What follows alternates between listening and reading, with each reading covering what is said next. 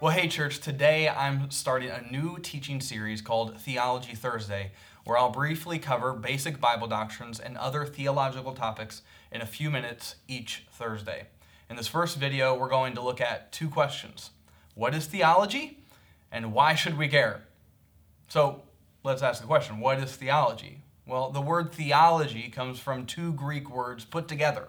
The first one is theos, which means God, and the second one is logos, which can mean word, but it can also mean the study of, which in this case is what it means.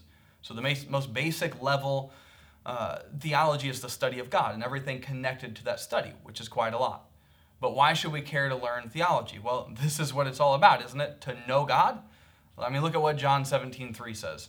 This is eternal life, that they may know you, the only true God, and the one you have sent Jesus Christ. I mean, look at that. This is eternal life. What is eternal life? To know the only true God, to know Him. Think about it. This is what we are all created for, to know God. That's why we have an aching in our heart to be in a perfect relationship. We were made to know and be in relationship with the perfect God. And theology is meant to help us know God better.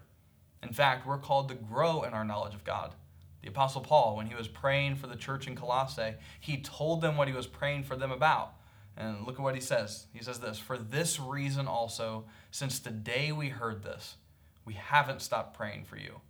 We are asking that you may be filled with the knowledge of his will in all wisdom and spiritual understanding, so that you may walk worthy of the Lord, fully pleasing to him, bearing fruit in every good work, and growing in the knowledge of God when it all comes down to it, we are all to love God.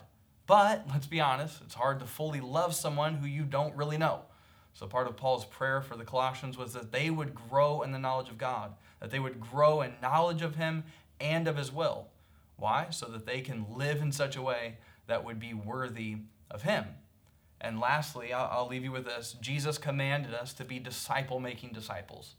Matthew 28, 18 through 20, you've heard it, I'm sure, says this Jesus came near and said to them, All authority has been given to me in heaven and on earth.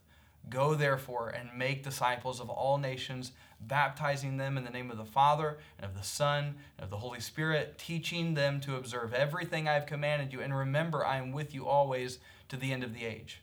Go and make disciples. How? By baptizing them and teaching them.